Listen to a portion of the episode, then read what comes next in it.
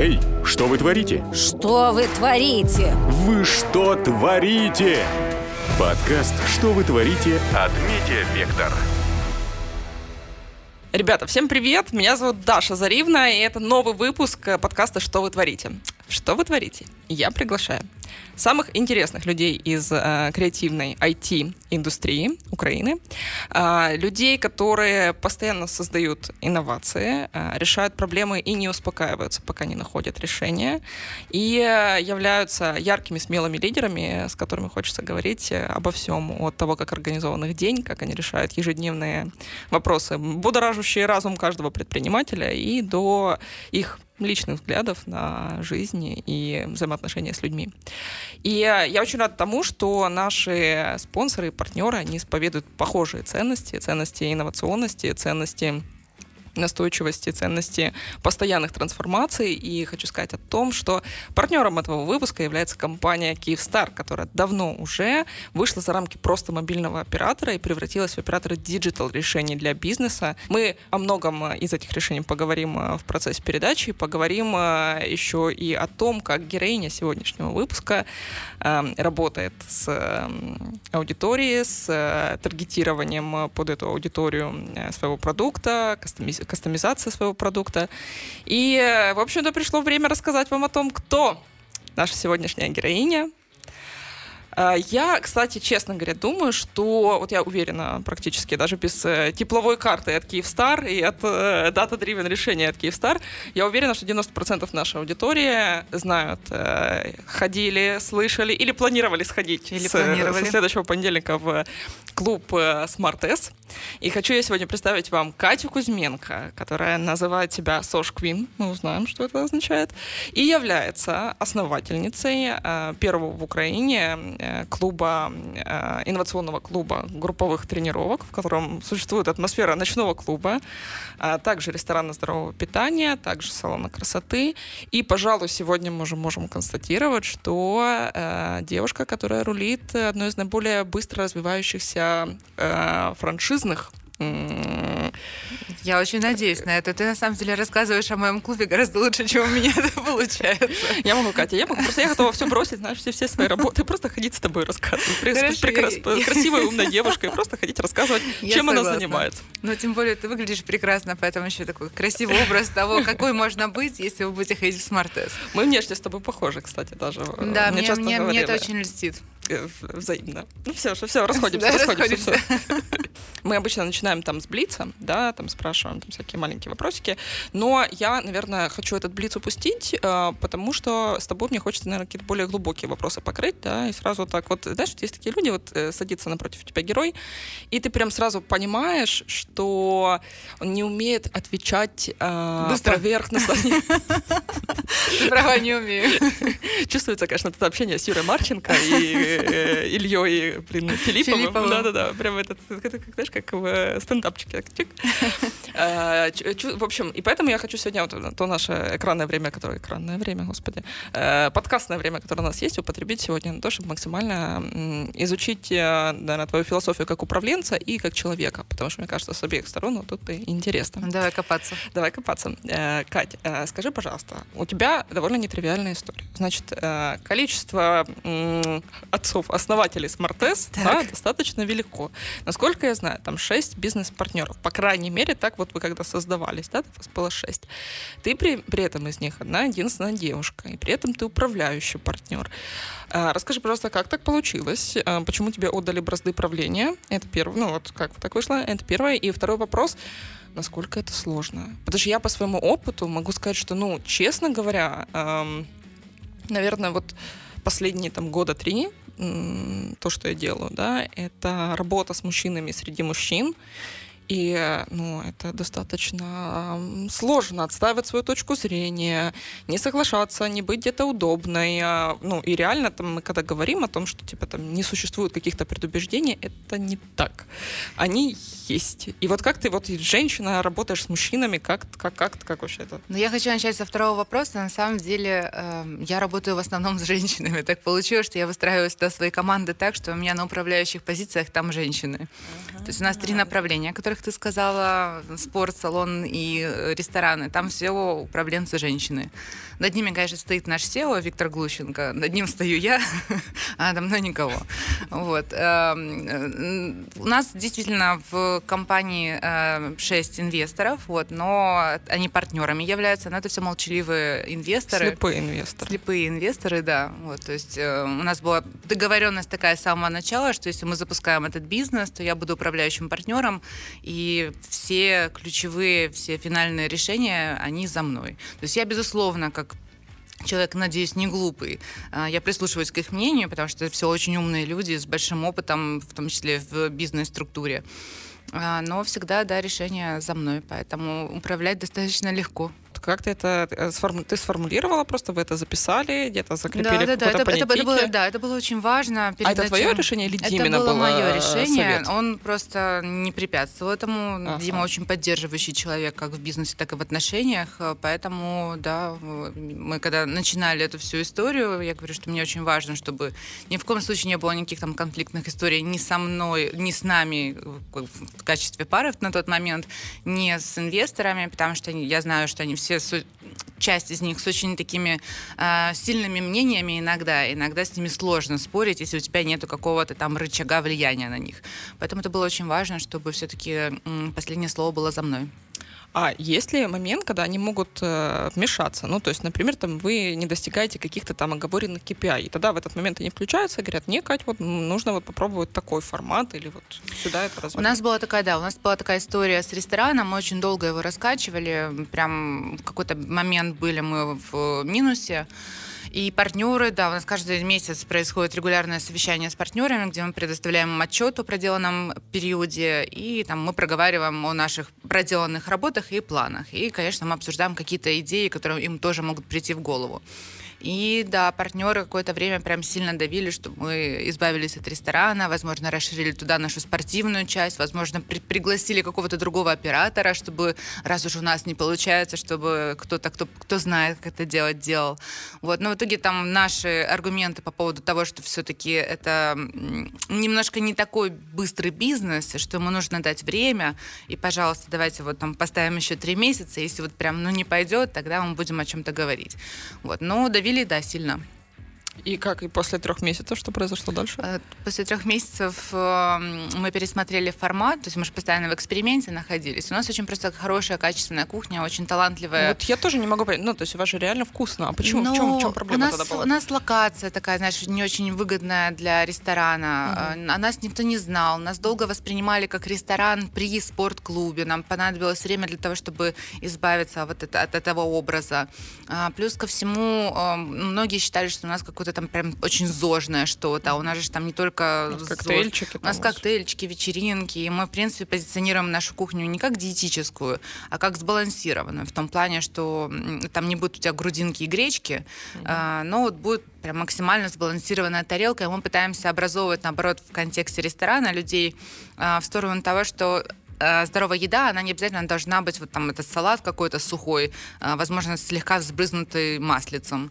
А это прям какая-то такая хорошая разнообразная тарелка с просто правильно подобранными и приготовленными ингредиентами. Ну, интересно, конечно. Я вот э, думаю, знаешь, что сейчас говоришь, я думаю о том, кто вот в моей голове там ваш конкурент, например, да, и я думаю, что, наверное, вот у меня это, наверное, какая-то good girl, условно говоря, Вроде да? да, да. А как э, в итоге э, все же вот, решение, которое вы предприняли для того, чтобы э, подтянуть. То есть это смена там какая-то э, легкая формата, да. Э. Мы чуть поменяли формат, да. То есть у нас изначально, мы, кстати, с Good Girl запустились буквально одновременно. Mm-hmm. Они запустились чуть там на пару месяцев позже нас.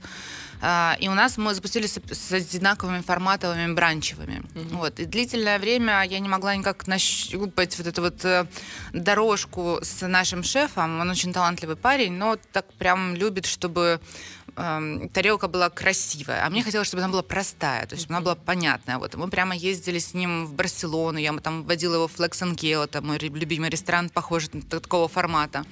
Вот, и он такой понял, понял. Приезжаем, и опять у нас какая-то там французская кухня на тарелке. И прям, я говорю, давай проще, проще, проще. На мое проще он приносил просто там порезанный какой-то огурец и помидор. Вот, поэтому ну, нам понадобилось какое-то время, чтобы этот формат в, итоге он выкристаллизовался. А, но вот, вот он сейчас в том... Работ, да, рабочий. Да, да, есть, да. А готова была бы закрыть ресторан, если бы там после трех месяцев не было бы позитивной динамики? Да. То есть ты, в принципе, решения такие принимаешь легко? да? Ну, нелегко, но я понимаю, что, ну, конечно, здесь это даже не, не лайфстайл-бизнес, где я делаю просто, что хочу. Передо мной есть определенные обязательства, в том числе финансовые, перед моими партнерами. Я должна их выполнять.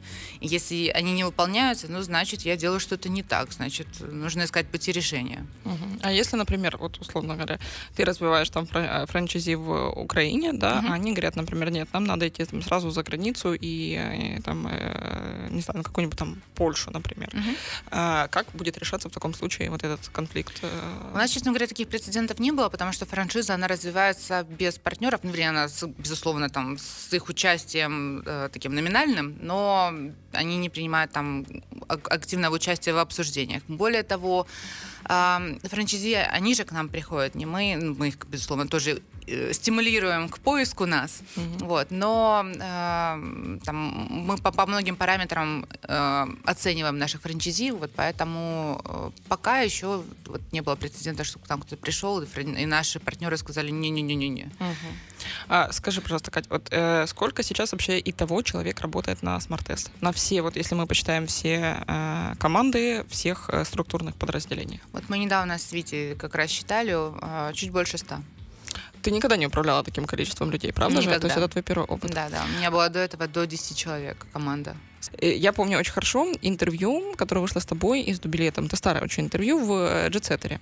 И там ты, конечно, пристаешь такой, ну, извини, такой сучистой э, юной леди. Ну, то есть ты там так э, вот, э, как бы, э, твой стиль управления по этому интервью, потому что ты в нем там коммуницировал, да, он выглядит довольно таким жестким, очень решительным. Ну, такая, типа, женщина с яйцами. И я вот хотела тебя спросить, а, это э, действительно ли, во-первых, это так, да, то есть ты там, например, говоришь о том, что я часто в этом интервью говоришь о том, что я часто играю роль плохого полицейского, и там еще Дима шутит, что вот э, Катя не надо манипулировать, как она сказала, так и будет. И вот тут вопрос, а, ну, то есть вот действительно правильно ли вот считывается этот стиль управления, раз. И второе, а, если да, то всегда ли ты была такой, или тебе пришлось вот это все нарастить в себе, эти мышцы, и стать такой, ну, потому что иначе вот эти 100 человек э, невозможно держать э, в порядке и растить это все такими темпами, как ты растишь. Я думаю, что такое впечатление могло сложиться, потому что мы давали это интервью в качестве пары. Все-таки динамика общения между мужчиной и женщиной, когда они в паре, и тем, как я веду себя с командой, оно несколько отличается. И э, Дима достаточно напористый человек, и поэтому ему, кроме как сказать «нет» в какой-то момент, э, другого пути нет. Вот, но на самом деле то же самое в моей работе с э, нашим SEO, э, который Витя Глущенко, который очень сильный по духу человек, и когда он там во что-то верит, то переубедить его иногда, кроме как сказать «баста», мы прекращаем вести этот диалог, потому что ну, нет сил, мы не найдем никакого сейчас э, выхода из этого решения, кроме как кто-то из нас примет это решение. Давай это буду я. Вот. А в контексте э, работы с командой, как я сказала ранее, у нас э, в команде на управленческих позициях девушки, и с ними договариваться гораздо, гораздо, гораздо легче. Ну, то есть мы всегда эм, ищем пути, лазейки для того, чтобы все-таки избежать конфликта и ублажить друг друга, и там, чтобы все было хорошо, и чтобы был мир во всем мире. Все так. Но, правда, оборотная сторона э, взаимоотношений с женщинами это и там некие э, иногда там к- дружить про- друг против друга, какие-то немножко Мы, интриги. мы очень, мы, кстати, это э, есть такая история у нас немножко в салоне красоты, потому что там прям такой женский-женский коллектив. Он был в самом начале, но прям мы своим, я надеюсь, примером показываем, что это неприемлемо и какие-то там вот эти вот кулуарные заговоры, что они, ну, они не Э, проходят. Как бы ты вообще описала вашу корпоративную культуру? И вот когда ты нанимаешь людей, а, помимо очевидных скиллов, типа там для тренера там какие-то физические такие скиллы, там для мейкапера такие, как- на какие скиллы человеческие ты обращаешь внимание? И когда, когда ты Мгм. поняла важность корпоративной культуры? Ты это поняла еще до смартеса или в смартесе? Потому что у каждого предпринимателя, ну, на каком-то этапе тебе это не кажется важным. То есть у тебя там главное продукт, продажи, операционка, команда, а, ну вот где-то чуть-чуть позже всегда приходит? Я думаю, что возможно, я не знаю, но возможно там каких-то таких прямо хрестоматийных IT-компаниях, э, где люди не супер активно соприкасаются друг с другом, там это не так важно, корпоративная культура, хотя тоже спорно, знаю, что важно. У нас же работа людей с людьми постоянно, поэтому очень важно, чтобы мы все были винтиками, которые подходят в механизмы друг друга. И на самом деле это было понятно еще, когда я работала с маленькими компаниями, с своей архитектурной студией, когда к нам при, прилетал какой-то винтик, который, ну, вроде как хороший специалист, но вот он там э, на кофе с нами не спускается, там на какие-то наши, не, не выходит с нами на какие-то там завтраки, предположим, что ему это все чуждо. Вот. Но он достаточно быстро в итоге выбывал, потому что, ну, вот, э, ну, ну, ну не подходит человек человек, невозможно с ним как-то найти общий язык. Нет, подожди, общий язык это одно, а все-таки вот эти ценности, какие-то черты характера, вот как бы ты вот э, Описала, общий вайб да, э, смартесовцев В целом это, конечно, юмор и адекватность. Вот, э, два. Адекватность расшифруй. Это же каждый для себя по-разному а, понимает. Да, да, да. Она для, на самом деле она для каждого и своя.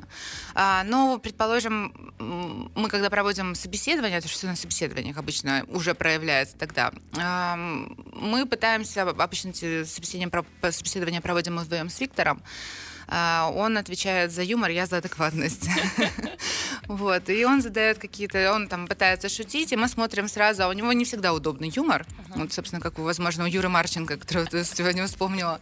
Вот, и, и мы сразу реагируем, как люди, э, какая их реакция на это, то есть они тушуются, или они не понимают, или они пугаются. Вот, если человек как-то так пытается отвечать, и даже там это как-то более-менее остроумно, мы такие, ага, хорошо, давай с тобой общаться дальше. Вот, ну, а... То есть это работает в связке. Э, э, адеква... Э, адекватная реакция на вот какую-то там да, да, скобрезную да, да, шутку, это типа... Ну, вот, ну, бывает такое, знаешь, что не все шутки, которые ведь себя производят, они удачные. Иногда они часто, они бывают весьма обидными. И там как человек реагирует, там, ну, там как-то обижается на это, или же все-таки он... Или, знаешь, там бывают моменты, когда ты говоришь на какую-то совершенно очевидную вещь, вот глупость, вот видно, что это глупость, а человек такой, да, ты такой, хорошо, ясно. Ну, видимо, да. Видимо, дальше мы не продолжаем интервью.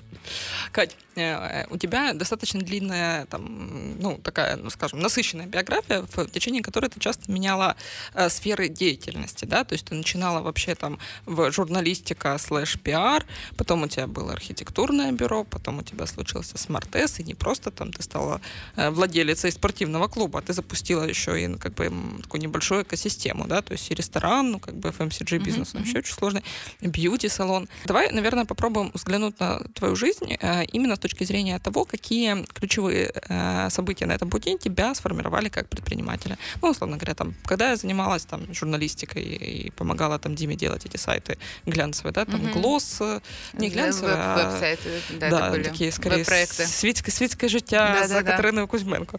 Вот, а, там, тогда с Дмитром Дубилетом. С Дмитром Дубилетом. То есть тогда я научилась тому-то, и сейчас мне это помогает так-то. Вот, вот хочу тебя попросить оглянуть. Во-первых, мне кажется, что оно знаешь, не было какими-то такими прямо очень отличающимися друг от друга сферами, потому что в моем жизненном пути, как оно у меня в голове складывалось, что оно было про протека произрастающим одно из другого. Mm-hmm. Вот, и на самом деле там архитектурой я хотела заниматься с самого начала своего жизненного пути, но я поступала в институт э, в 15 лет, поэтому там... Почему так рано?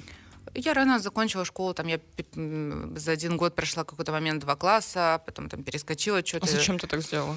Ну, родители верили в том, что я очень талантливый ребенок, вот, поэтому решили, что вот я могу вполне справиться с, за один год несколько классов пройти. Это же стресс. Это стресс, это на самом деле это постоянная жизнь, вот это, знаешь, на перегонки, когда ты никогда не чувствуешь себя достаточно умным, потому что логично, что твои сверстники всегда, ну, просто в сферу своих, своих физических особенностей, потому что они на полтора, на год, на два тебя старше, они чуть-чуть, там, что-то у них в голове выстроено более правильно, и ты постоянно там пытаешься надорвать себе одно место, чтобы как-то а, допрыгнуть до них. Вот. Но, с другой стороны, а как воспитываются достигаторы? Вот, вот, вот так вот, видимо, Да, ты сейчас говоришь, я прям чувствую этот I feel your pain. вот.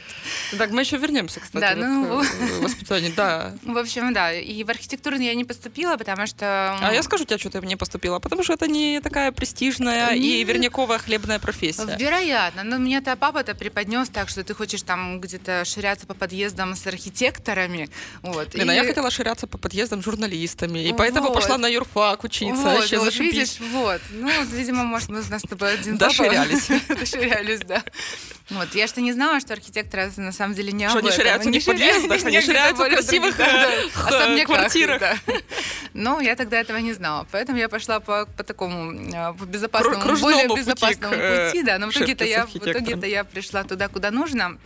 Да, эм, когда мы с Димой, мы с Димой, когда я помогала Диме э, создавать его веб-проекты, да, мы там, я, в принципе, прошла с ним путь от э, контент-менеджера. Контент-менеджер, это звучит, конечно, хорошо, просто человек, который собирает по интернету информацию. Катя Кузьменко, контент-мен- пер- первый, первый контент-менеджер Дмитрия Дубилета. Да-да-да. Вот потом я там что-то рисовала для него в фотошопе какие-то фигурки, потому что собирались запускать какой-то проект, э, э, который должен был, был выглядеть как тест на э, внешнюю привлекательность. О боги, слава богу, что мы его не запустили, потому что это такой сексизм жуткий. Я вообще не понимаю, как нам такое в голову пришло. Ну, типа, ты должен был тыкать, какая- какой там м, параметры девушки тебе нравятся. Ну, это, это ужасно. Ну, это ты Тиндер сейчас описала, такой Ну, более... типа это- того, да, но это такой более продвинутый Тиндер. А, Потом, господи, что мы делали? Потом я работала в пиаре, собственно, по профессии. А, И вот потом решила таки на архитектурные двинуть. И с тех пор... Не поехала учиться в Лондон. Я, кстати, знаю, ты где-то вот в интервью говорила, что э, тогда э, родители Дубилета тебе оплатили вот это обучение.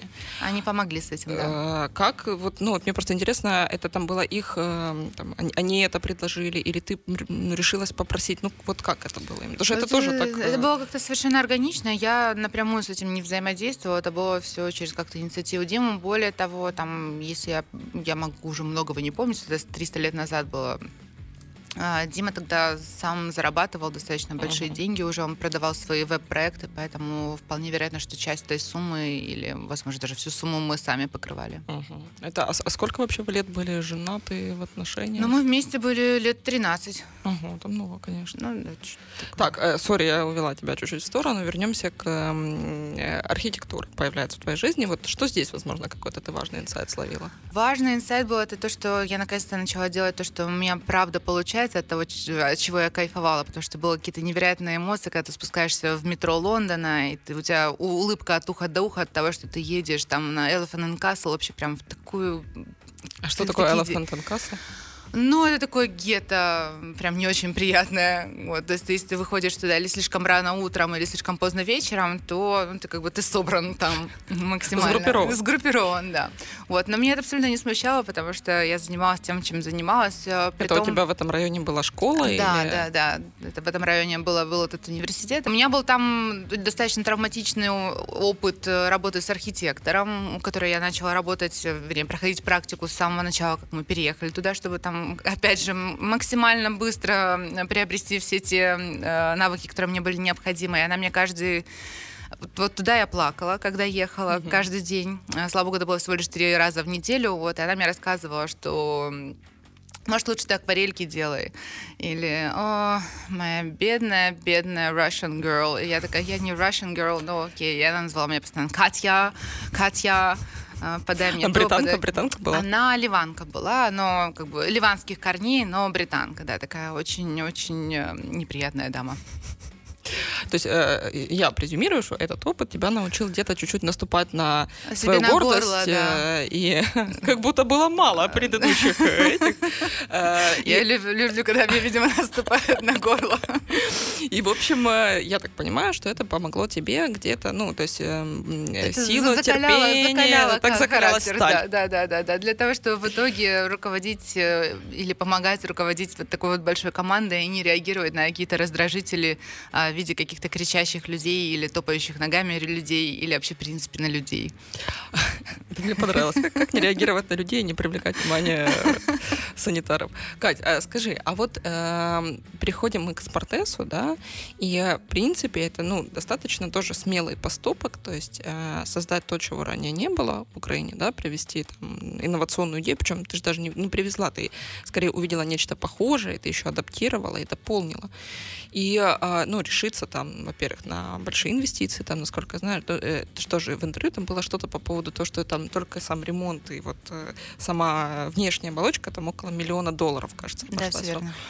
верно. э, ты настолько верила в эту идею, что решилась. Я просто сейчас спрашиваю, я вот сейчас там запускаю там отдельный еще, еще один бизнес свой, и мне так страшно, и мне так жалко. Ну, то есть, как бы, э, и причем и я вот, я вот понимаю даже, ну вот, э, если бы это были не мои деньги, которые я вкладываю, mm-hmm. а чи- чужие деньги, все равно мне было бы страшно и жалко и так далее. И, и вот у тебя нет этой, ну, короче, тебя прям конкретно так стремает. Это всегда, конечно, это всегда очень страшно, это всегда очень волнительно. Ты не можешь быть уверен на сто процентов, что оно пойдет, но ты по-другому бизнес не начнешь делать. Но более того, ты должна понимать, что э, у тебя была возможность общаться с Димой, может быть, ты почувствовала это как-то на себе. Вот в, вокруг него есть аура того, что и там то, там мысль, с которой я постоянно жила, что что бы мы ни предприняли, а, какие бы начинания ни были. Ну, то есть они могут быть, конечно, дорогостоящими, они могут быть последствия неприятными. Ты, конечно, должен взвешивать все абсолютно. Ты, ты не можешь прийти просто и сказать, у меня, Миллион есть, у меня есть идея, идем за мной. Ты, ты должен разработать, конечно, бизнес-план, ты должен там, разработать стратегию. То есть там это все было серьезно. Мы прежде чем пошли, там я пошла спросить деньги у наших инвесторов, конечно, я там уже шла с каким-то а, у нас был проработан бизнес-план, у нас была стратегия, у нас был проработан дизайн-проект этой все части. Вот, то есть мы проделали уже исследования, мы понимали, в каком, какой локации мы хотим это все провести. Ну, то есть там, ну, мы так основательно подошли к вопросу. Но главная мысль, которая позволила мне все это начать, это то, что не может быть неправильного решения. Ты пока не попробуешь, ты не поймешь. Любое решение это опыт. Да, любое решение это опыт. И мне кажется, что для предпринимателя это очень важная мысль, а, которую нельзя отпускать. То есть, ну, безусловно, ты должен быть готов к тому, что будут ошибки. Ну, без них никак. Вот это кто-то говорил там о том, что пугают люди, которые приходят и просят денег, которые никогда не ошибались. Вот что на самом деле гораздо более ценно именно те, у которых уже был этот травматичный опыт и понимают, как его переживать, как выходить из него и как главное избегать его. Угу. Ну, это как в долине больше денег, э, больше вероятность, что деньги да, получит да, человек, да. у которого вот. стартап э, провалился. А, Кать, вот ты сейчас затронула очень интересную тему, на которой прям тоже хочу остановиться. Ты сказала о том, что вы изучали аудиторию, там, портрет угу. аудитории. Я тут сейчас, во-первых, хочу а, мостик перекинуть нашему партнеру, да, и напомнить о том, что партнер нашего выпуска — это компания Kyivstar. И а, специфика Kyivstar, вот, ну, реально, то, что мне действительно вот искренне интересно, и очень... А, я когда нас там приходил их CPO и рассказывал uh-huh. о том, как, какую они трансформацию провели за последние годы.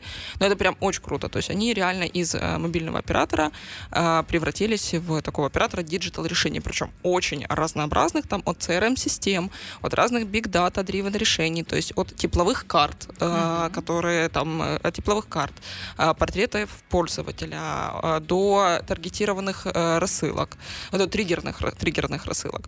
И, э, ну, э, все это позволяет нам намного более эффективно, во-первых, и изучать свою аудиторию, и с ней коммуницировать, доносить месседжи, и ну, ее там лучше понимать. И, а, кстати, кто хочет почитать э, подробнее обо всем этом, э, заходите, пожалуйста, в комментарии у нас в, под э, выпуском, что вы творите, те, кто смотрит нас на Ютубе, и читайте.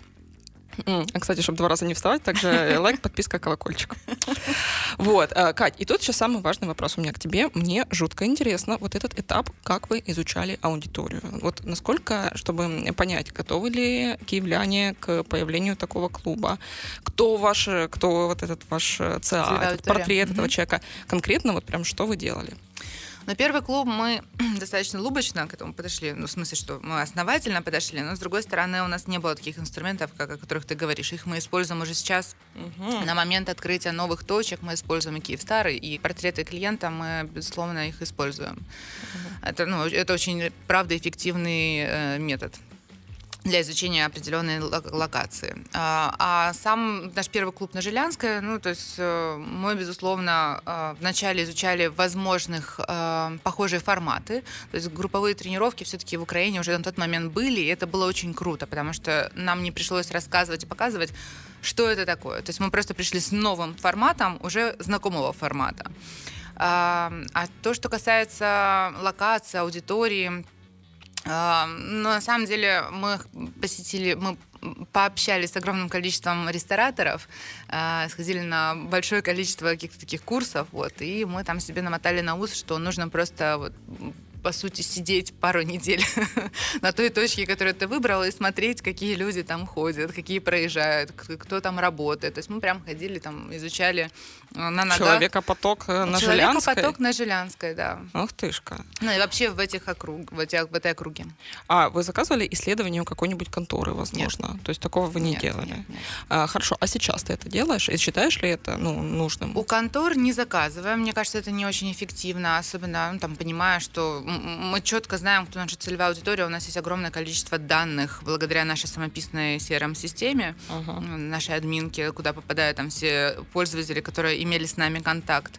А, ну, плюс э, то, что я сказала, что у Киевстара есть прекрасная услуга. а, вот, по- тепловые карты в том Тепловые числе. карты мы не используем, мы используем именно портрет клиента, когда мы даем вот четко, потому что мы понимаем, кто наша целевая аудитория, вот, и по этим показателям они нам дают информацию, кто находится там в периметре одного километра, полутора километров э, от той точки, которую мы выбрали. Мгм. То есть при э, выборе геолокации вы Обязательно. опираетесь.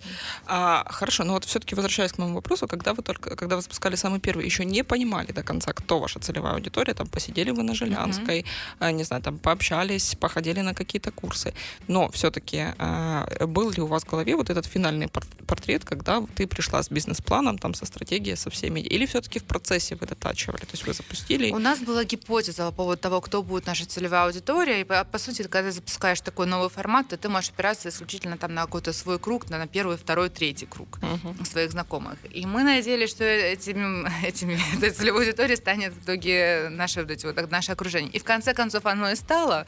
Вот. Но первые ребята, которые попробовали наш продукт, это были люди, которые следят за творчеством Мгм. Димы. Мгм. Вот, это была его аудитория, тоже такая айтишная, поэтому у нас такой как бы кор нашей компании, он изначально айтишный, а потом уже начал обрастать э, другими э, к- какими-то людьми из других индустрий. Вот, поэтому То там, есть, теперь у нас теперь ну, сейчас гораздо сложнее описать нашу целевую аудиторию, потому что она гораздо шире. Шире. Да, то есть по сути, мне кажется, что ну, там ну, каждый второй был в Smartass, мне так кажется.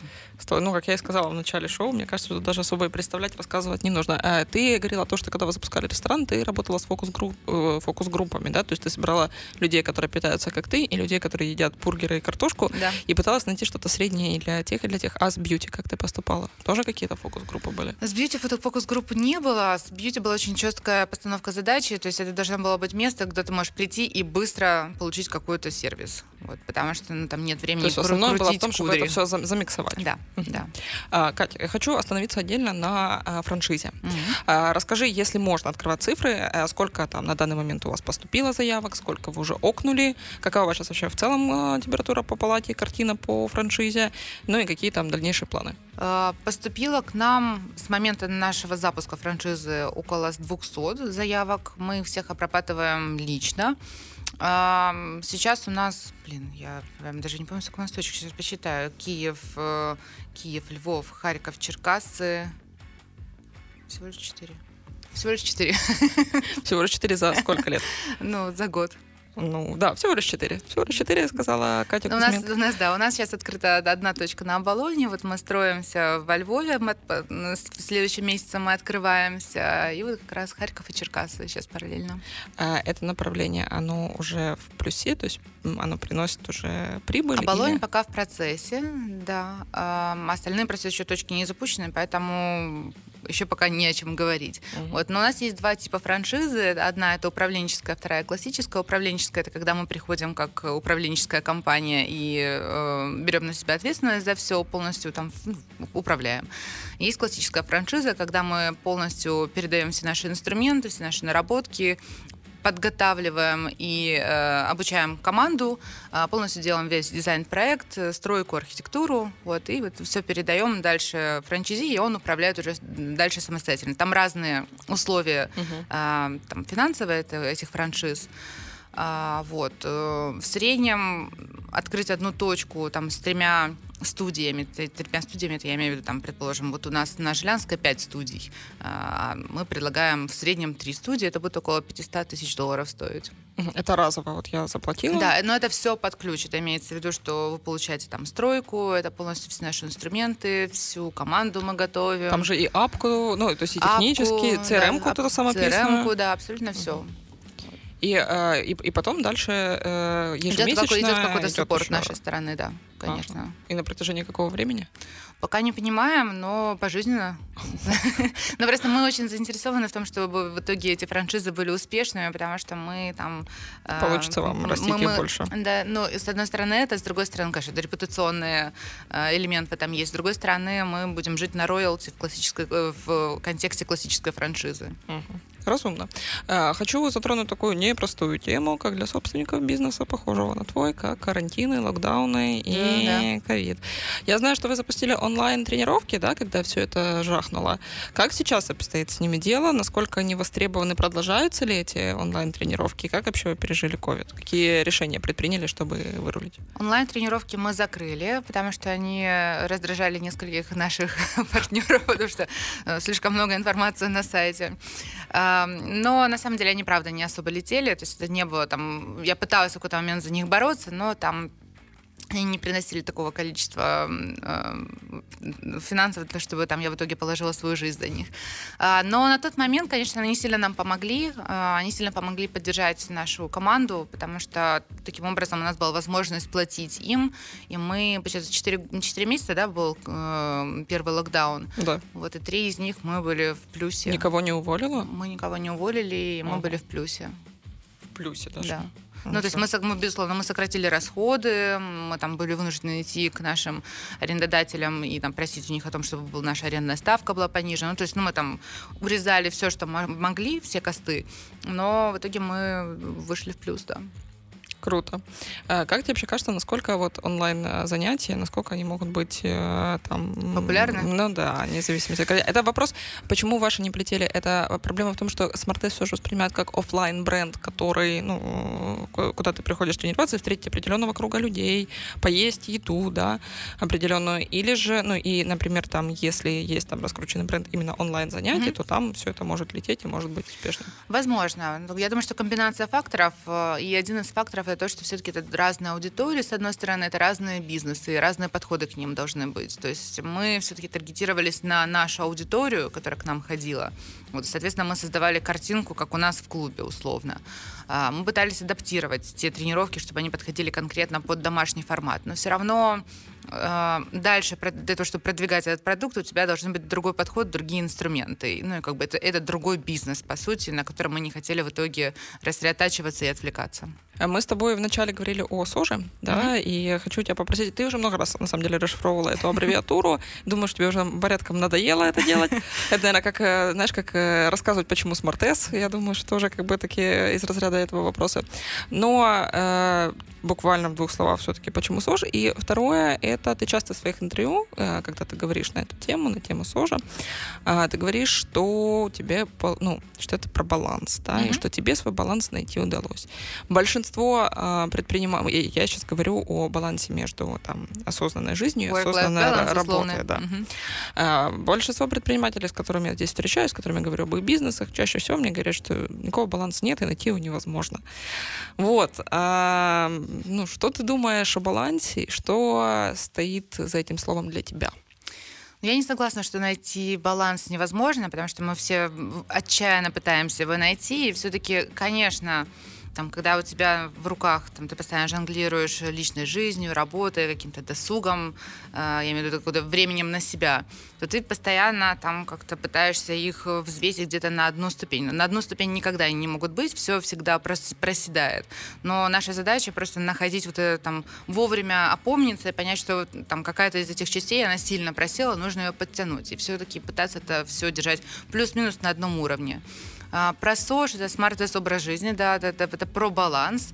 А, я на, на личном опыте это все пережил, пережила, прожила и понимаю, что там, иногда задают вопросы, знаешь, там, есть ли какие-то там моменты, считаю ли я, что нужно перезагружаться, предположим, или что нужно детокс делать, детокс делать. сделать, да. Не считаю, потому что жизнь должна быть в балансе, потому что я, я не очень, прям сильно не люблю, даже не очень сильно не люблю какие-то такие days или вот какие-то такие, или чит э, вообще действия, а, потому что, ну, когда ты а, отдаешь себе отчет в том, что ты, предположим, если мы говорим о еде, а, то ты должен понимать, что если ты съел там, кусок пиццы или кусок торта, то его тебе нужно с чем-то сбалансировать. Вот, соответственно, там есть весь день, э, ну, если ты ешь весь день торты, то тогда, наверное, на следующий день тебе нужно пить воду, просто для того, чтобы там вот этот, весь этот э, шлак вышел из тебя. Вот. Но э, когда ты ведешь сбалансированный образ жизни, то тебе ты, ты просто позволяешь себе кусочек торта, возможно, ежедневно. Вот. И тогда у тебя нет необходимости в срывах и там в каких-то таких э, радикальных действиях. Я настолько сейчас вот с тобой согласна. Причем, что самое интересное, если мы встретились с тобой месяц назад, я бы тупо не поняла, о чем ты говоришь. Серьезно. Я говорю, да нет, я просто поняла, что чем сильнее натягиваешь, тем хуже рвется потом. Ну, то есть вот я просто раньше какая, у меня был какой подход, я как раз была вот эта детокс э, история, Ага. Вот сейчас я месяц буду вкалывать, спать по 4 часа в сутки, а потом я поеду и неделю буду на зеленых соках, а потом я приеду такой э, волшебной, да, этой э, Буддой э, войду. Оно долго так не держится, Нет, этот эффект. оно потом так ужа... Э, оно потом гораздо хуже тебя нагребает. Да-да, это такой эффект йо-йо. Очень плохо, очень плохо. Я вот сейчас, вот то, о чем ты говоришь, я поняла, что э, реально нельзя себе запрещать ничего. Ну, то есть вот когда ну, себя не, не в чем-то можно ограничивать, конечно, нужно ограничивать себя в в чем-то ну, в здоровом каком-то в этом балансе держать. Но, безусловно, из крайности в крайности впадать сто процентов нельзя, потому что будет только хуже. Ну вот да. Ну, я имею в виду, что э, когда у тебя нет какого-то там списка запрещенки, и ты его себе угу. не сакрализируешь как-то, да? Конечно, он же тогда становится еще вот, более вожделенным. Да, а когда этого нету, то оно как-то сильно круче. Я помню, что мне на самом деле в осознании этого помогла твоя статья очень откровенная. Да? И я, ну, хочу прям тебя даже спросить, как ты решилась рассказать, потому что, ну, вот э, ты такая очень э, правильная, такая девочка-отличница, все такая классная, и тут ты поделилась, ну, действительно очень откровенная история про то, как у тебя была, ну, булимия, булимия да. Это же, во-первых, эта тема, она запретное в нашем обществе. Да. То есть э, реально э, люди там скорее, не знаю, там признаются в, там, не знаю, у меня там прогорел бизнес, там, у меня там, там разрушились отношения, но сказать о том, что там какие-то вот испытываю вот такие проблемы, ну, честно, не, ну, вот реально, она прям супер-мега табуирована. И то, что ты рассказала, ну, мне кажется, что это прям супер важно. Как ты вообще решилась так, ну, это сделать? Потому что, в принципе, ты же не очень, ну, ты не тот человек, Я, который да, свою душу вообще, вообще, вообще ни разу сразу нет. Э, почему ты решила это сделать? А, мне в тот момент показалось, что это будет уместно. Я, по-моему, тогда был, делала какой-то цикл статей, не статей, там, своих заметок, своих мыслей. А, и это было какое-то такое логичное продолжение, может быть, наболевшее. Вот. Но интересно было, кстати, что когда там, я публиковала это, мне написал Дима, там, человек, который длительное время был моим близким человеком, говорит, я не подозревал, uh-huh. я не знал. Вот, он говорит, это, ну, это удивительно. Вот. И на самом деле, ну, то, что он не знал, как близкий человек, никто не знал. Uh, вот это самое страшное, что девушки в итоге... Это же это не потому, что кто-то мне говорил, что я плохо выгляжу, или кто-то мне говорил, что я толстуха. Uh, если посмотреть на мои фотографии тех лет, я выглядела ну, таким прямо, ну, Бухенвальдом. Я очень худая была. Вот. Но я помню свои мысли в те моменты, я прям смотрела на себя в зеркало и думала, вот это ты жируха, боже мой, фу, посмотри на себя, отложи этот салат салатный лист, перестань, он тебя сделает еще хуже. Вот. При том, что я жила в каком-то таком, э, в атмосфере полной любви, принятия, мне постоянно говорили, какая красивая, какая замечательная, но это все в голове. Вот. И я понимаю, что то, что мое близкое окружение не подозревало, будут при том не говоря мне никаких гадостей, наоборот, пытаясь как-то возвысить меня, что вот такие мысли могут быть и у большого количества других людей, которые тоже в этом не признаются и которые боятся об этом говорить. А, терапия была у тебя? Ты работала с терапевтом? Возможно, Конкретно работаешь сейчас? По этому, по этому вопросу нет. нет не ну, а в целом, как относишься к работе с психотерапевтом? Положительно. Эм, Имела ли сама опыт такой? Да, имела. И очень положительный. Сейчас, ну, время от времени я его посещаю. Ну, так просто у меня очень приятный психотерапевт. Я люблю прийти к ним в гости, Да, вы на кожаный диван. Мы с тобой, Катя, говорили о, в самом начале, вот точнее до начала записи, о том, что для тебя не суперкомфортная история про публичность и медийность, да? При этом я хочу сказать, что ты реально, ну, э, благодаря вот, вот всему, что делал, вот видно у тебя такая, знаешь, системная, такая хорошо поставленная работа, ты действительно сделала себе довольно короткие сроки на таком, в красном океане личных брендов, ты сделала себе прям хорошо личный бренд. Сразу хочу, кстати, спросить, жена до билета сильно бесила и сильно ли долго было приклеен к тебе этот ярлык? Бывшая жена до билета. Ну, раз ты до сих пор поднимаешь этот вопрос, видимо, он до сих пор есть. Вообще она уже так не стоит. Вот я ж почему говорю, что реально, ну вот круто была проведена работа с личным брендом, что вообще оно уже так. То есть вначале это было. И, ну и вот я хочу спросить Ну, там, меня, как- с одной стороны, очень радует быть причастной к Диме, потому что я правда считаю, что он великий человек. Но, с другой стороны, ну, конечно, это немного э, понижает планку самолюбия. Когда ты занималась вот построением, ну, то есть э, только поняла, что тебе прид- придется выйти в паблик, придется выйти в медийность, публичность, э, договаривалась ли ты как-то с собой, да, ну, то есть ты говорила о том, что для тебя это, в принципе, не суперкомфортно, вот как, э, как ты Я до, до сих пор договариваюсь, знаешь, я как э, какой-то певец, который считает, что ему есть что сказать миру, но который страшно любит петь на сцене, но ужасно не любит эти вот все остальные закулисные истории, когда ему приходится выходить и дальше там вот- вот со всеми подписывать какие-то книги, и книги это писатель в таком случае была бы, ну, в общем, автографы раздавать, и как-то там участвовать в фотосессиях, в интервью и так далее. Вот, хотя в таких интервью, как твое, я получаю огромное удовольствие от Взаимно. участия. Вот, ну, конечно, да, мне, мне по-прежнему все это очень сложно, и с гораздо большим удовольствием я бы сидела дома и читала книжку. А Если бы тебе нужно было вот свой личный бренд описать как-то, да, то какое это было бы, может быть, одно слово? Э, Или миссия, миссия, скажем так. Моя миссия — это распространить нашу философию СОЖ. Вот, распространитель СОЖ. Кать, а эм, как тебе вообще кажется, э, насколько сейчас, да, собственник компании, там ее лицо, насколько он все-таки может вот построением этого личного бренда не заниматься и находиться в тени? Насколько это будет ли прямая корреляция между востребованностью продукта и публичностью главного героя? Но есть же много продуктов, в которых мы не знаем, кто их создатели. Они ведут непубличную деятельность. Но мне кажется, что когда есть какая-то привязка к человеку, потому что люди любят людей, а, то гораздо быстрее и легче развить такой бренд. С другой стороны, есть, другие, есть свои и опасности в этом, потому что если там что-то пойдет н- не туда с этим главным героем, как я не буду говорить на Не личности, понял, да, да-да-да. как кто-то может что-то неаккуратно высказать, и кома- компания успешная, хорошая, продуктивная погибает. Э, Сейчас, я правильно понимаю, что ты все еще не кайфуешь от публичности, но тебе уже не настолько некомфортно. То есть в каком-то смысле ты уже себе, ну, такое ровное у тебя отношение. Ну, да, ну это, это рабочий процесс, который ну, является просто частью моей работы. А, Катя, я знаю, что у тебя очень много увлечений, хобби, да, то есть ты любишь посещать выставки, ты так активно вообще, в принципе, э, ну, архитектура по-прежнему очень большую, важную часть э, твоей жизни занимает, да. А, расскажи в целом, вот каким образом ты э, организовываешь там свой день рабочий и выходной, чтобы у тебя хватало времени на все. Ну, вот как, как есть ли какие-то твои секреты, какие-то лайфхаки личной эффективности? А, ты знаешь, меня некоторые люди подначивают за это, но я прямо говорю о том, что если чего-то нет в моем Google календаре, его не существует, в принципе, в жизни.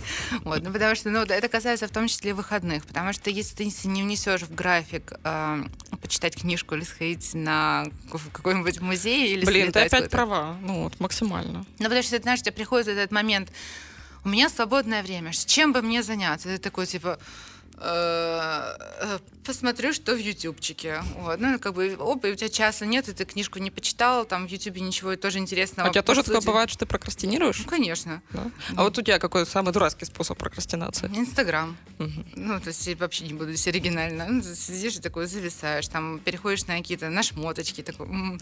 притом, знаешь, притом самое тупое какое-то времяпровождение, когда ты там сохраняешь просто виш себе. какие-то даже не вещи. покупаешь И, и это. будто, и будто бы сходил на шопинг, такой, какой я молодец. Молодец, да. Вот на самом деле там со всеми э, какими-то культурными э, мероприятиями сильно нас всех подкосил карантин, и вот буквально недавно разрешили ездить в Британию, и я успела Ты съездить на Лондон Фриз, это было волшебно, невероятно, я так поэтому скучаю. Вот, и я, конечно, всем очень рекомендую вот делать какие-то такие, не обязательно в Лондон, но куда-то там, я не знаю, в Бердянск э, слет- слетать, съездить. Сейчас жестоко было. Не, ну это просто для смены картинки, потому что это очень важно просто выйти как-то э, за рамки вот своего привычного, потому что это сильно очищает голову, и в итоге я вернулась с невероятным количеством вдохновения. Я знаю, что кто-то подумает, что это страшно банально, а, но на самом деле это очень рабочая схема, потому что еще будучи там в Лондоне, там, я там полтора дня летала буквально, э, я там достала абсолютно своих коллег, у которых был выходной своими гениальными идеями, типа давайте это, давайте то, я тут это увидела, тут то увидела, давайте это интегрируем. Вот поэтому это все страшно полезно. Вот и я, мне в том числе кажется, что если э, сосредотачиваться постоянно на чем-то одном, потому что есть вот эта вот теория, которую Гладуэлл, ты знаешь, э, популяризовал в свое время про э, 10 тысяч часов. Вот, безусловно, ты экспертом должен быть, но э, вот то, что, предположим, у нас сейчас есть необходимость соприкасаться с разными какими-то а, ответвлениями этого бизнеса. То есть у нас здесь с одной стороны ресторан, с другой стороны спорт, салон. А, то ты, по сути, становишься экспертом во всех этих трех аспектах. Вот. И там, когда ты ездишь, когда ты читаешь, когда ты смотришь э, фильмы, это все тоже тебя сильно обогащает и заставляет посмотреть на твои бизнесы под новым углом, чем когда ты сильно закопан в них. Да. зарывшись, сто процентов. Ты, у тебя был опыт жизни в Великобритании. Ты хотела бы когда-нибудь э, поехать и пожить в какой-то другой стране? В какой, если да? Я очень люблю Великобританию, на самом деле, даже я, я неправильно говорю, я не очень люблю Велико- Великобританию, я очень люблю Лондон. А Это прям это две разные вещи. Мне, кстати, э, э, один человек сравнил тебя с английской аристократкой. Говорит, Катя, вот, да, она такой человек, вот, который, знаешь, это британский, э, ну, вот это такая, как бы... Чопорность. э, ну, слушай, это такая... э, Я, кстати, чем, чем старше я становлюсь, тем больше вообще понимаю. Я сейчас уже гораздо по-другому смотрю на э, манеры и поведение э, людей, которые там какое-то имеют отношение к двор- дворянскому сосло- сословию. Когда я была моложе, мне казалось это дико скучным. Я, и я не понимала, какая огромная работа стоит над тем, чтобы вот не прореагировать, где-то не показать э, свои эмоции, где-то э, там перевести в шутку. Ну, то есть вот это вот это британская, знаешь, такая э, из, не знаю, там этих этих сериалов. э, Даунтон. Эбби. Да, вот, это такая, это реально, в тебе вот это есть история, и поэтому вот, когда ты говоришь про любовь к Британии, ну, у тебя супер органично, в принципе. Это, п- повторюсь, опять же, любовь к Лондону. Лондон, потому что он супер какой-то разнообразный. И там э, каждый найдет себе свой угол. И э, я когда переехала в Украину обратно из Лондона, то для меня был страшный стресс не слышать вот это все акценты, языки, не видеть лиц разных национальностей. Ты приходишь, а здесь все такие беляшики. Вот одинаково. Ну, не одинаково, безусловно, прям как что я такое говорю. Вырежу, вырежу. Ну, но, но на самом деле, ну, да, правда, очень сильно не хватало какого-то какого разнообразия и красок. И если бы выбирать жить, то мне бы хотелось, конечно, в Лондоне. Мульти в, в Лондоне, другой Именно в какой-то Лондоне. город. Я пробовала какое-то время быть э, в Нью-Йорке. Там это чудесный город, на самом деле, много, много чудесных городов. Там есть Париж, э, тоже великолепный город. Но вот ты просто определяешь по тому, насколько, как хорошо ты себя там чувствуешь. Вот пока единственный город, в котором я себя чувствовала как рыба в воде, это Лондон. Прикольно. Кать, э, хочу вот еще такой тебе вопрос задать. У меня был опыт в моей жизни дважды, когда я э, работала и одновременно встречалась с человеком. Ну, Мгм. mm была находилась в отношениях личных и рабочих. В первом случае э, вы просто поняли, что мне надо уйти, потому что политика компании как бы запрещала. Во втором случае мы расстались.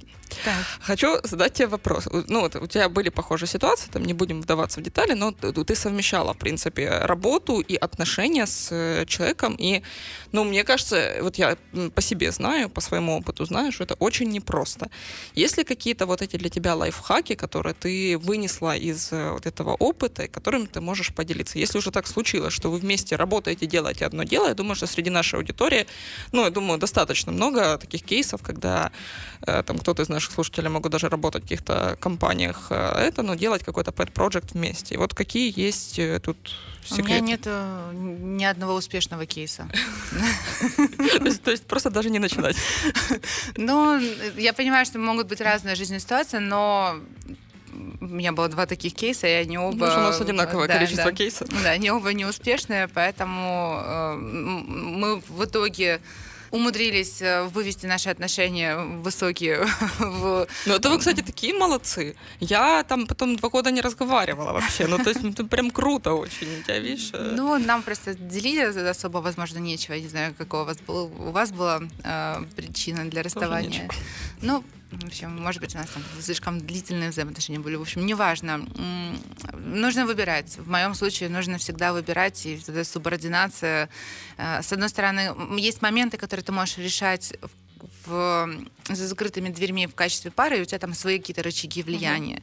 Но ты в какой-то момент понимаешь, что их просто неэтично применять в контексте работы. И ты постоянно вынужден разграничивать эту роль. Сейчас я буду справедливый и ни в коем случае нигде не буду жалить э, своего партнера э, романтического при других. А это прям это сложно, челлендж, сложно, челлендж. да. потому Тут что- еще ж такая история, что он еще воспринимает это. То есть ты где-то иногда можешь нормально да, говорить. Да, да, да, да. Тут постоянно происходит какое-то посягательство на личное эго. а Вот там ты не так посмотрела, ты не так нежно сказала. Ты такой, «Ну, я пытался донести свою мысль максимально лаконично и сэкономив время наших коллег. Вот. Ну и как бы оно в, в обе стороны работает. Там ты не так посмотрел. Ну, в общем, Сложно. сложно, да. У меня нету... У нас нету рекомендаций, у нас нету тепловых карт, у нас нету триггер- триггер- триггерных Хотя, рассылок. может быть, и у Киевстара есть. Киевстар, Киевстар. в чатик заходит Киевстар. А, Кать, а, расскажи, какие ценности закладывала в тебя твоя семья и какие ты хотела бы передать своим детям, а какие нет, потому что, ну, мы все тоже понимаем, что где-то на, на каком-то вот э, этапе какие-то вещи, которые нам транслировали наши родители, или взрослые, они где-то, как мы с тобой говорили про нашу ширку с архитекторами и журналистами, они, ну, как бы лишили нас э, ярких э, юношеских переживаний.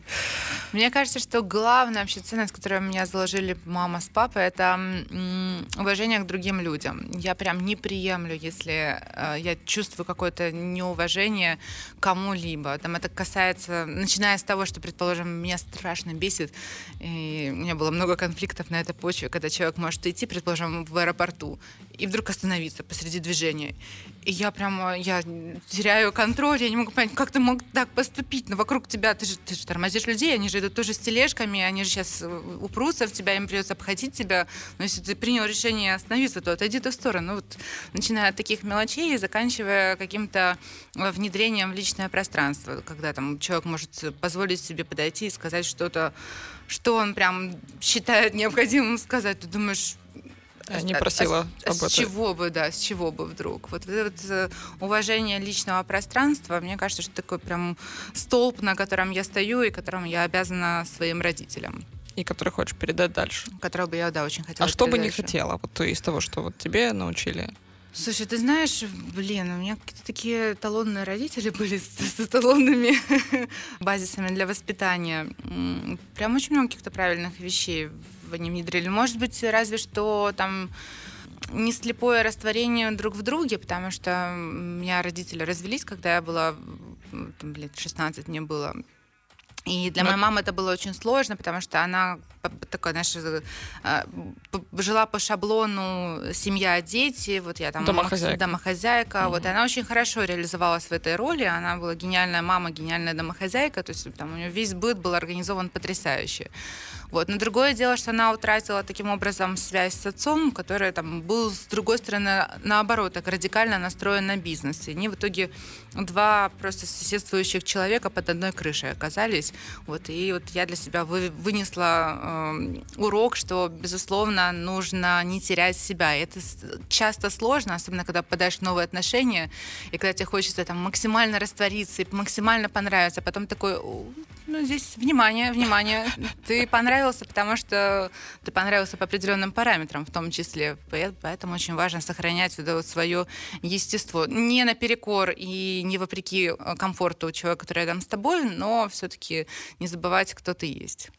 А, отец давал тебе какой-нибудь, не знаю, совет, к которому ты возвращаешься часто мыслями? Почему спрашиваю про отца? Потому что это у девочки с отцом всегда там особые отношения, да, и, э, ну, э, они чаще проводят с нами меньше времени, чем мамы, они менее эмоциональны, но часто бывает так, что вот э, какие-то вещи, которые они говорят, ну, вот они остаются ну, сильно сильнее выкристаллизовываться, возможно, из-за меньшего количества контента.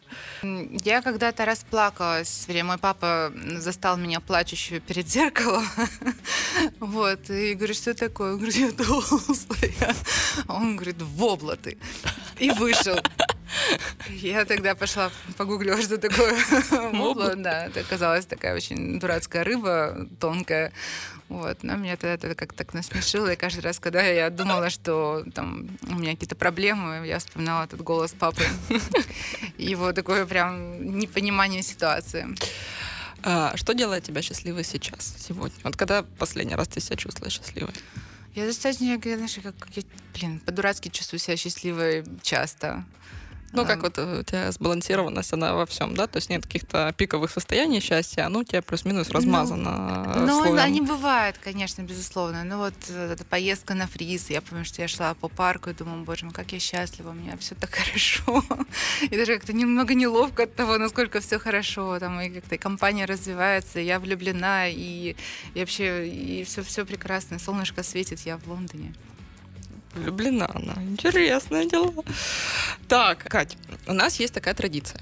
Э, в каждой передаче э, герой задает вопрос следующему герою, э, не так. зная, кто это будет. Угу. Вот. А поэтому ты пока сейчас начинай думать над тем, какой вопрос ты задашь а, неизвестному герою следующей передачи. Хорошо. Реально, кстати, не знаю, кто был следующим героем. Она настолько... Это Нина Левчук, которая руководит э, венчур направлением Гугла в э, Европе. Круто. Да, очень крутая, очень, очень, очень интересно. Когда-нибудь обязательно вас познакомлю.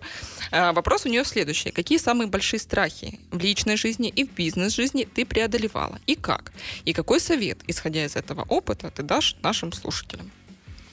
Вот у нас такой прям этот... Э, надо уже делать не что вы творите, а как вы чувствуете. Что вы чувствуете по этому поводу? Психотерапия от Даши Заревной. Чего боялась? Э, и как этого не бояться? На самом деле... Какие самые большие страхи? Вот ты в личной бизнес-жизни ты преодолевала именно. А, преодолевала.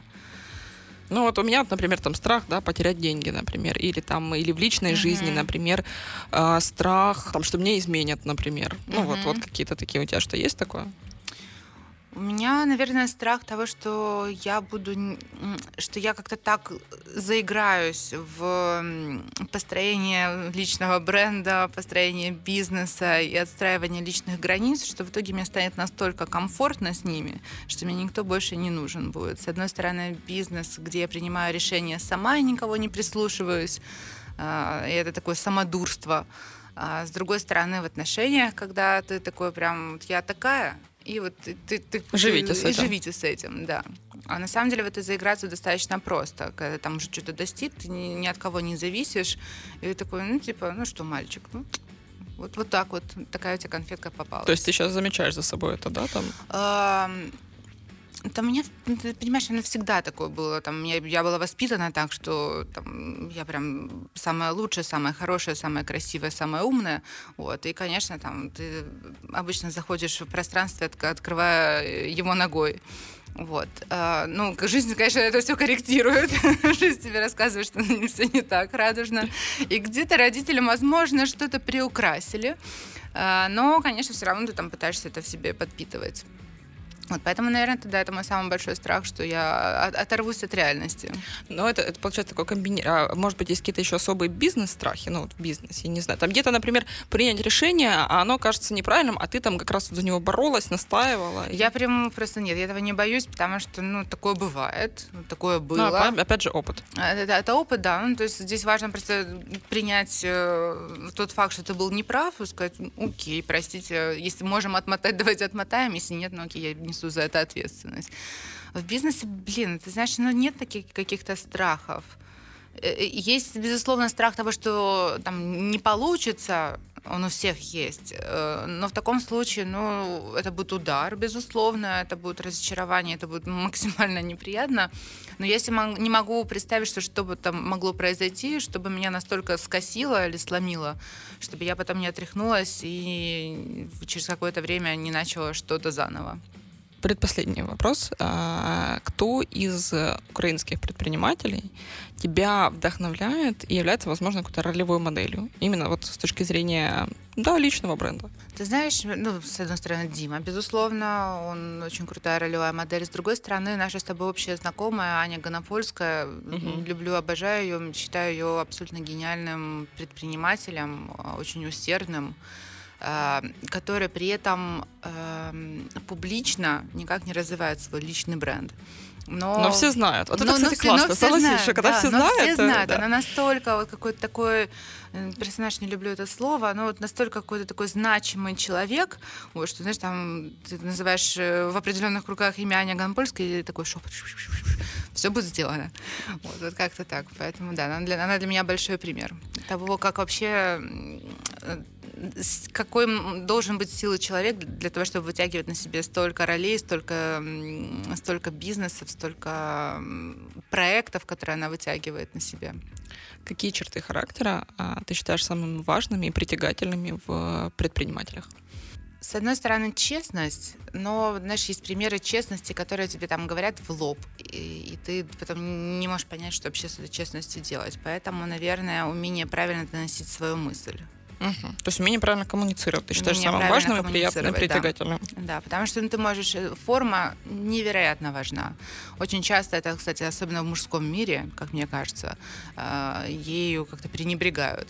А на самом деле ты можешь доносить настолько кристально правильную мысль, но настолько неправильно, неправильно что понадобятся годы, чтобы человек себя ударил по лбу и такой вот что ты имел в виду.